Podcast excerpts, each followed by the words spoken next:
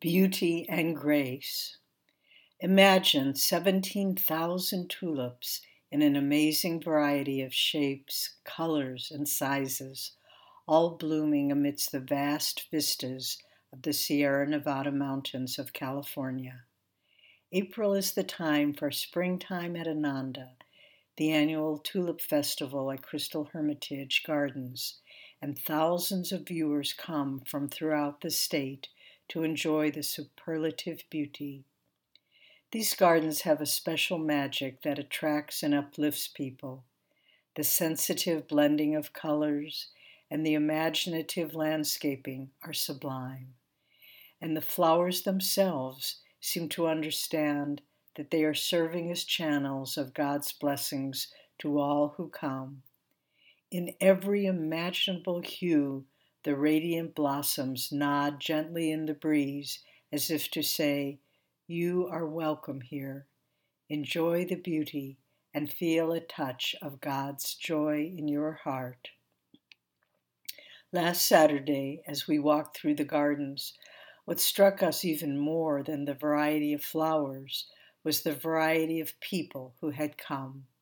The diversity of religions, races, and nationalities enjoying the beautiful natural display was wonderful to see. Visitors come to these gardens year after year, bringing their children, parents, and friends. Last weekend, one family especially caught my eye a multi generational Hispanic family. Bright eyed, energetic children, patient, slower moving grandparents, and bustling, organizing parents all happily gathered together to enjoy a picnic in this haven of peace and beauty.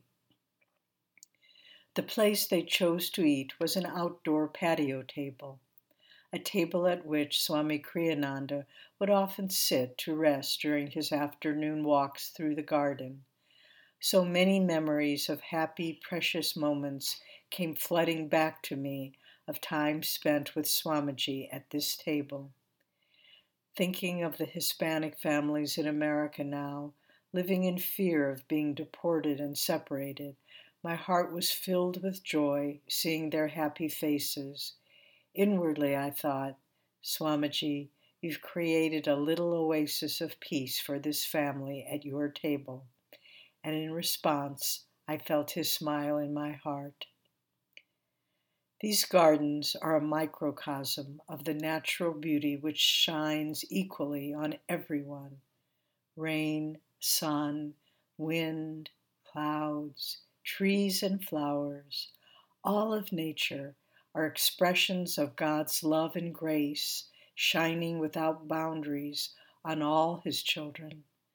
They are messengers to awaken us to our unity with all people, all life and ultimately with God.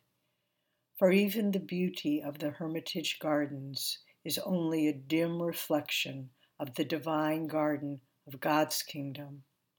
As Paramahansa Yogananda wrote in his Whispers from Eternity, O flower of fragrance, send us the scent of love to inspire us always in our search for Thee, with longing to climb ever higher into the stratosphere of divine realization. May dreams of thy perfect garden, far above all space and time, but near to us always in our hearts, speed our soul's journey and quench our thirst in thee.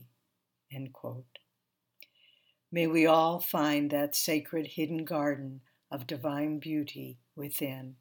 Your friend in God, Nayaswami Devi.